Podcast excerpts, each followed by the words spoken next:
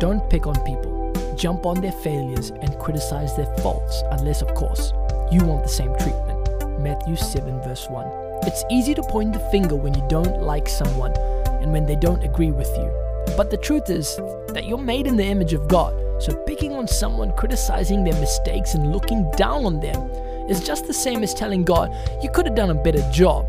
No one is perfect, and expecting perfection from people will only lead to disappointment. The growth process is an everyday journey.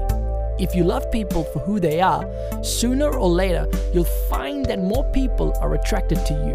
Our responsibility is not to change the behavior of others, but to live our lives out of the transforming power of Jesus.